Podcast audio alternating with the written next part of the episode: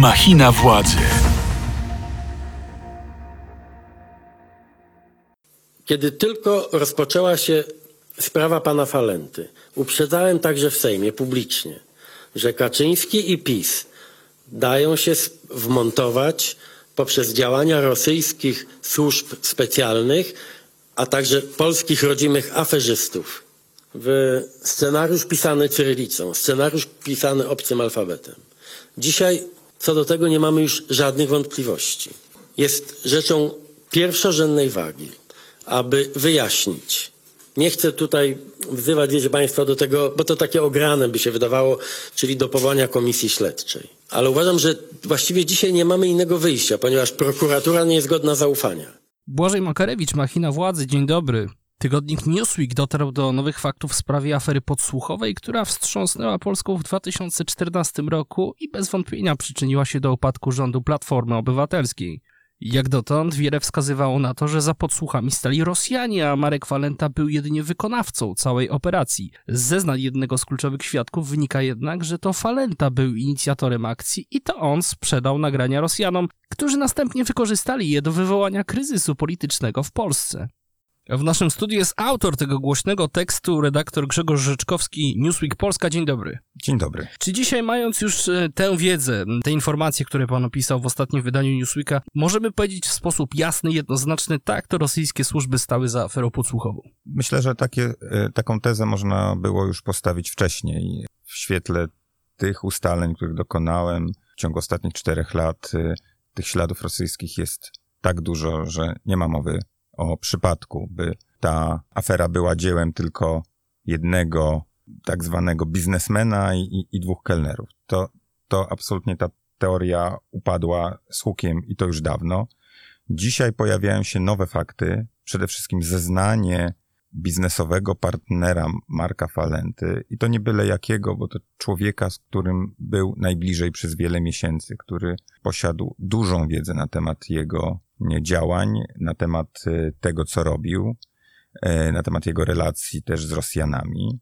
I e, w tej, w tej relacji, którą usłyszeliśmy, czy którą znalazłem w aktach prokuratorskich, w tej relacji Marcina W., czytamy, że Marek Falenta zaoferował Rosjanom nagrania z afery podsłuchowej, a następnie im je sprzedał. Ale Marcin W. zmienił swoje zeznania. No, początkowo zeznawał, że to nie Falenta sprzedawał e, niejako Rosjanom e, nagrania, tylko działał na ich zlecenie, zdaje się.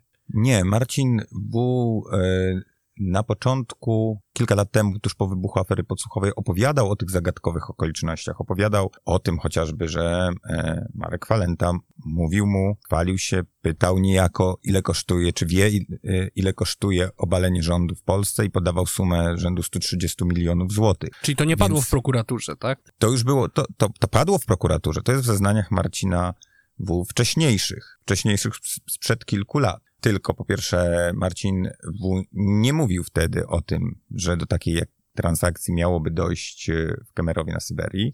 No i też sytuował te przechwałki e, Marka Falenty trochę wcześniej w czasie.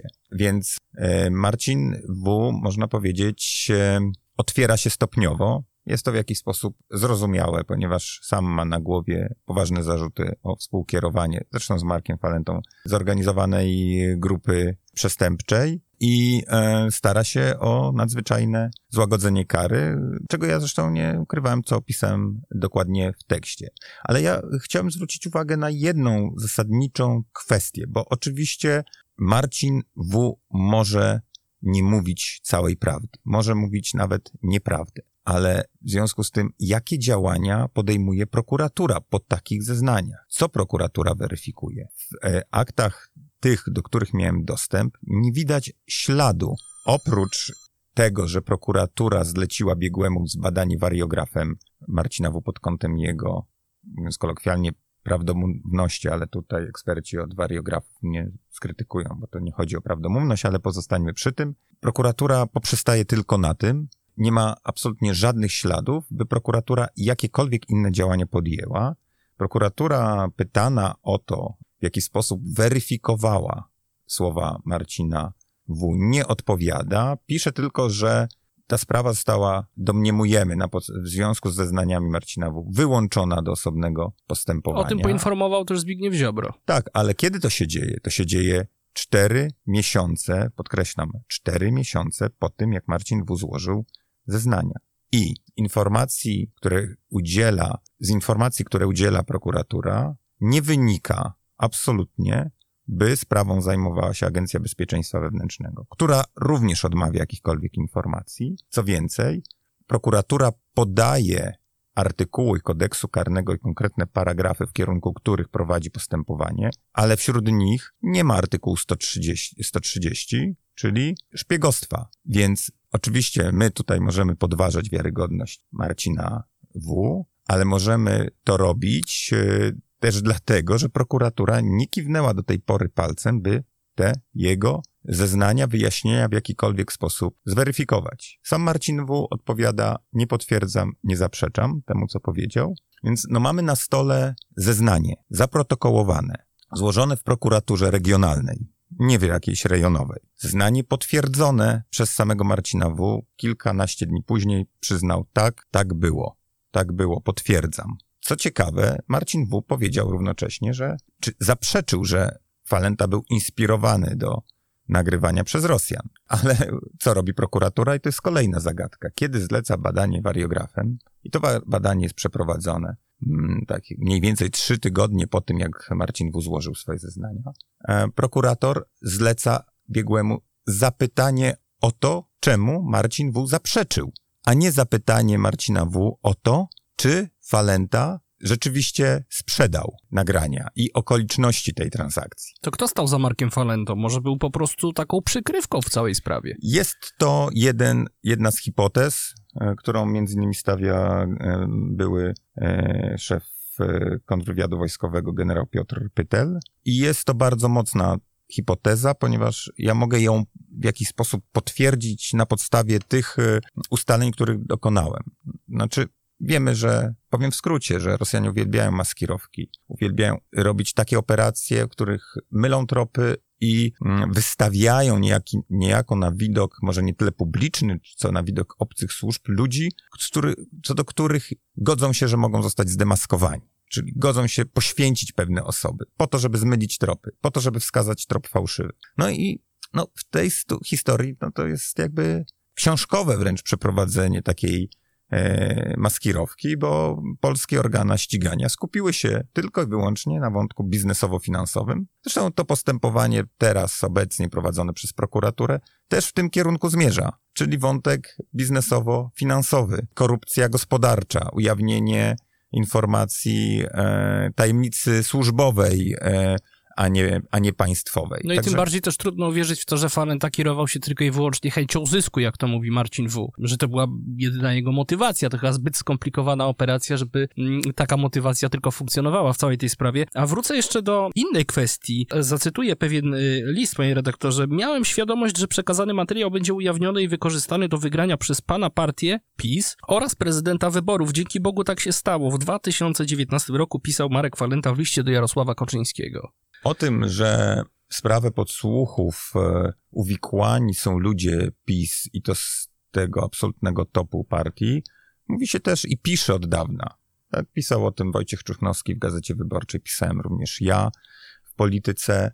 Marek Falenta e, pod koniec 2013 roku, czyli na pół roku przed e, ujawnieniem nagrań, dotarł do ludzi Prawa i Sprawiedliwości i zaoferował im te nagrania. E, Znalazł się też pod opieką e, agentów CBA lojalnych wobec Mariusza Kamińskiego, co też udało się dowieść. I e, wielce prawdopodobne jest, żeby nie powiedzieć pewne, że ci ludzie mieli wiedzę na temat tego, jaką, jako, jaką płytotekę zgromadził Marek Falenta. Nie powiadomili prokurator. Słuchasz podcastu Radia Z. Y, Politycy PiS mocno się uruchomili po publikacji pańskiego artykułu. Na celowniku oczywiście znalazł się Donald Tusk. Y, Zbigniew Ziobro zasugerował, że Rosjanie mogą posiadać jakieś kompromitujące materiały na Tuska, Mm, a wiceszef MSWiA Maciej Wąsik napisał, że dziennikarze mogą mieć wiele pytań do Radka Sikorskiego na temat obcego alfabetu. Jakby pan to tłumaczył? Jako mylenie tropów, ponieważ y, znów wrócę do swoich ustaleń. Cztery lata pracuję nad tą sprawą. Absolutnie nie widziałem żadnych y, poszlak wskazujących na to, że w tę aferę, w jej przygotowanie, w jej e, rozdmuchanie byli zaangażowani ludzie Platformy Obywatelskiej. E, natomiast oczywiście widziałem nieudolność pewnych służb, e, widziałem z kolei nadaktywność innych służb dziwną. I żeby pewnie zobrazować Państwu sytuację, to powiem tylko o dwóch osobach.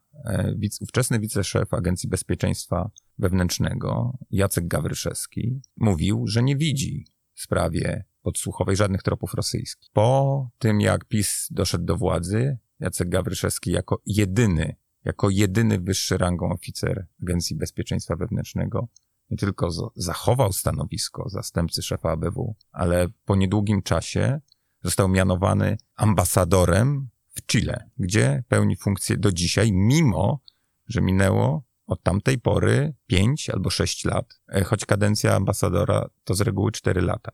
I um, dodam, że Jacek Gawryszewski nadzorował w ABW to postępowanie. Dodam jeszcze, że Jacek Gawryszewski y, chwalił się dobrymi relacjami z Mariuszem Kamińskim, bliskimi relacjami. Wypowiadał się na jego temat bardzo dobrze. Z drugiej strony mamy Centralne Biuro Śledcze Policji, które e, kilka dni po wybuchu afery przechwyciło, można powiedzieć, jednego z kelnerów i jakby, to znam z relacji funkcjonariusza ABW, jakby zamknęło dostęp do niego przed kontrwywiadem. Z kolei Centralnym Biurze Śledczym Policji śledztwo czy postępowanie w sprawie podsłuchowej na, nadzorował pan Rafał Derlatka. Pan Rafał Derlatka, który w 2016 roku odszedł z CBŚP, no i był też y, y, wiceszefem CBŚP i kilka miesięcy potem gdzie znalazł zatrudnienie? W KTK, w tej samej rosyjskiej firmie, którą dzisiaj Marcin W. oskarża o to, że kupiła od Falenty nagrania. No więc jeśli tutaj nie ma tropów rosyjskich, proszę Państwa, wymagających zbadania, no to jeśli Państwo tak uważają, to ja mogę jutro zrezygnować z wykonywania tego zawodu, bo naprawdę e, trzeba tu być e, głuchym, ślepym, mm, by tych oczywistości nie dostrzega. A myśli pan, że tych nagrań może być jeszcze więcej? Oczywiście. Oczywiście. Nagranych zostało około 100 osób. E, wiemy, znamy nazwiska może jednej czwartej. Tych y, nagrań jest, mo, może być nieskończona ilość. Ileż z nich zostało opublikowanych. Zresztą, jeśli prześledzimy też sekwencję zdarzeń, to y, wiele nagrań pojawiało się w okresie bezpośrednio przedwyborczym, tajemniczo. Nie znamy jednego nagrania, o którym wiadomo, że jest, czyli nagrania Mateusza Morawieckiego. Tak jest. E, w którym, jak zeznał jeden z kelnerów, omawiana była sprawa e, zakupu nieruchomości na tak zwane słupy. Więc odpowiedzcie znów sobie Państwo sami, co to za ranga sprawy, czy to było złamanie prawa, czy nie, i kto może tym nagraniem grać. To kończąc, panie redaktorze, jaki pańskim zdaniem był w tej sprawie cel Rosjan? Polska była jedynie poligonem doświadczalnym, czy po prostu chodziło o zmianę władzy, która była dla Moskwy wówczas e, no, niesprzyjająca, tak z tego wynika? Jedno nie wyklucza drugiego. Znaczy, mógł być to poligon przed y, wyborami prezydenckimi w Stanach Zjednoczonych, ale y, Polska była oczywiście, że niewygodna. Przecież to Polska zaangażowała się w pomoc y, Mimo, że twierdzi dzisiaj, że rząd Tuska był prorosyjski. No, no bardzo... Trochę to się wyklucza. Bardzo często słyszymy, jest takie powiedzenie, y, kiedy złodziej krzyczy łap złodzieja, prawda, albo to nie moja ręka, no mm, to, to tak skonkluduję krótko, bo, bo, bo, czas nie pozwala na dłuższe wypowiedzi. Natomiast rząd Tuska, y, Radosław Sikorski zaangażowali się mocno w pomoc, wsparcie dla, Ukrain, dla, dla Ukrainy demokratycznej, dla Majdanu i to musiało zaboleć mocno y, Władimira Putina. Takich rzeczy nie wybacza, tak jak nie wybaczył, tutaj zachowując oczywiście pewne proporcje, ale to jest bardzo dobra analogia Hillary Clinton, jej zaangażowania takiego właśnie e, prodemokratycznego na wschodzie. E, no i zemścił się na niej no, taki, można powiedzieć, mocny sposób, pozbawiając ją szans na e, prezydenturę. To był jeden powód. Drugim powodem były starania Donalda Tuska, które wtedy się właśnie rozpoczynały, o nie, szefostwo w Radzie Europejskiej. No i trzecia rzecz, no, plany polskiego rządu, żeby odciąć rosyjski węgiel od polskiego rynku, czy nawet jeszcze ograniczyć jego eksport. Ja tylko przypomnę, że w tamtym czasie, kiedy Platforma rządziła w ostatnim roku 2015, e, eksport węgla z Rosji to było jakieś 4 miliony ton, e, który zarządów PiS, który wtedy domagał się embarga przecież na eksport e, rosyjskiego węgla, wystrzelił do 20 milionów ton. Mogę tutaj się oczywiście mylić, ale to był wzrost no, kilkudziesięcio, więcej. No, to był wzrost y, kilkuset procentowy.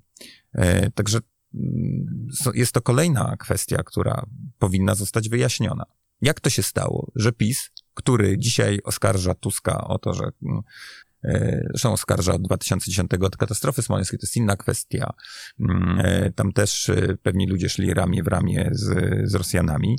E, Jak to jest, że oskarżając Tuska o konszachty z, Rosja, z Rosjanami, domagając się od niego mm, embarga na rosyjski węgiel, nie tylko nie zniósł tego embarga, ale otworzył szeroko drzwi na rosyjski węgiel, na tyle szeroko, że rosyjskim węglem zaczęli opalać, zaczęły opalać swoje piece polskie elektrownie, państwowe elektrownie. Dziękuję bardzo za rozmowę. Gościem Machiny Władzy w Radiu Z był redaktor Grzegorz Rzeczkowski, Newsweek Polska. Ja zachęcam do słuchania naszego podcastu w playerze Radia Z i aplikacjach streamingowych. W przyszłym tygodniu spotka się z wami Mikołaj Pietraszewski. Do widzenia, do usłyszenia. Dziękuję bardzo, do usłyszenia.